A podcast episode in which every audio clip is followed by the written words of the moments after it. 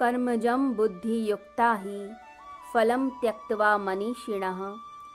जन्मबन्धविनिर्मुक्ताः पदम गच्छन्तय बुद्धि योग युक्त मनीषी लोग, कर्मजन्य फलों का त्याग कर जन्म रूप बंधन से मुक्त हुए, अनामय अर्थात निर्दोष पद को प्राप्त कर लेते हैं। यदा ते मोह कलिलम बुद्धिर्व्यतित ऋष्यति तदा गंतासी निर्वेदम श्रोतव्यस्य श्रुतस्य च। जब तुम्हारी बुद्धि मोह रूप दलदल को तर जाएगी, तब तुम उन सब वस्तुओं से निर्वेद को प्राप्त हो जाओगे, जो सुनने योग्य और सुनी हुई हैं। बुद्धि युक्त मनीषी का अर्थ है, जो व्यक्ति जीवन जीने की कला जानता है। वह अहंकार और स्वार्थ में नहीं पड़ता। वह अपने कर्मों को निखारता है। वह अपनी कला को निखारता है, अपने कर्मों को निखारता है, अपने जीवन को सौंदर्य से भर देता है। परमात्मा की शक्ति से युक्त हो।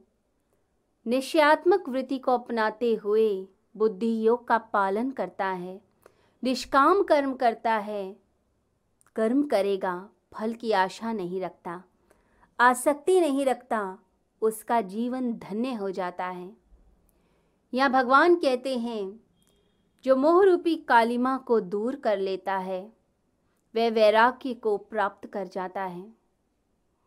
अब इस मोह को समझें, इस मोह को कालिमा बताया गया। कालिमा यानी अंधकार। ये अंधकार छाया हुआ है चारों ओर हमारे मोह का। इस अंधकार के बारे में थोड़ा सा जानते हैं। अंधकार जब होगा तो आप देख नहीं पाते। कुछ दिखता नहीं है। दूसरा, अंधकार जब होता है तो मार्ग नहीं समझ आता कि रास्ता क्या है। राइट जाएँ या लेफ़्ट या सीधे जाएँ।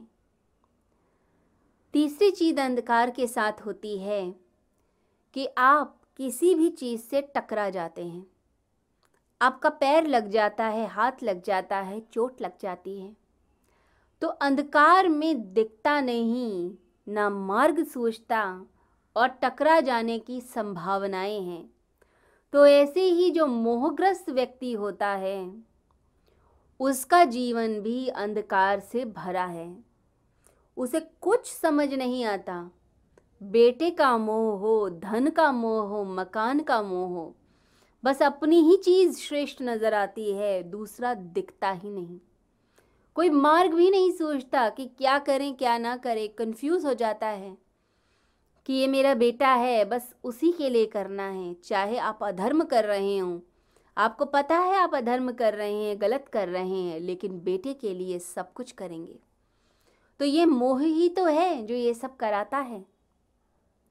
और व्यक्ति टकराता है, टकराना यानी लोगों से भिड़ जाता है। लड़ता है, झगड़ता है, परंतु अपनों के लिए पागल हो जाएगा। तो ये मोह तड़पाएगा, परेशान करेगा, दुखी करेगा आपको और संसार के जाल में भटकाता जाता है। इसी को भगवान बुद्ध ने तृष्णा कहा। इसी को भगवान श्री कृष्ण मोह कहते हैं। मोह, मेरे मकान से, मेरी ज़मीन से, मेरे धन से, मेरी चीज़ों से। अब मकान पहले आपके पिता का था, अब आपका है। आगे वह मकान फिर किसका होगा? मकान को तो पता भी नहीं कि आप मकान के ऊपर इतना पोजीशन दिखा रहे हैं, ज़मीन तो यहीं रह जाएगी, मकान यहीं रह जाएगा। और आप यहाँ से चले जाएँगे, परंतु फिर भी ये जो मैं है, ये आसक्ति है, ये जो अटैचमेंट है आपकी, ये आपको रुलाती है। आप ज़मीन के लिए लड़ते हैं, बाप बेटे में झगड़ा हो जाता है। रिश्ते नाते टूटते हैं इसी धन के लिए, इसी संपत्ति के लिए, इसी प्रॉपर्टी के लिए। और ये मोह का जाल फैलता चला जाता है। चारों तरफ़ मोह का जाल फैला है। अब चाहे उसमें पत्नी आए, चाहे बच्चे आए, चाहे घर आए, धन आए, चीज़ें आए, ये मोह का जाल फैला है। भगवान कहते हैं, इस काली माँ से उभरो। जब इस काली माँ से उभरते हो तो वैराग्य मिलता है। वैराग्य का अर्थ है, न पक्ष में गए, न विपक्ष में आप समता को उपलब्ध हो गए। यानी कोई राग नहीं, कोई अटैचमेंट नहीं है आपकी तो वैराग्य फलित हुआ। लोग क्या करते हैं?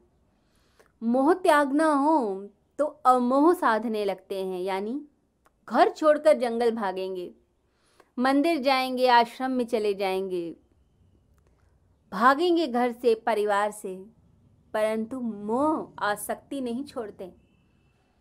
यदि घर छोड़कर आश्रम मना लिया तो आश्रम से अटैचमेंट हो जाएगी।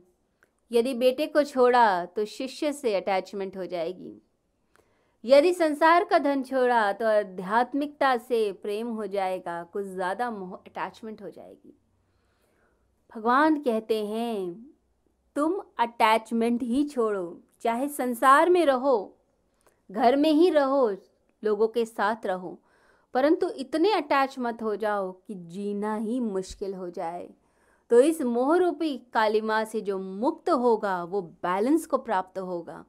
वो समता को प्राप्त होगा, वैराग्य को प्राप्त होगा।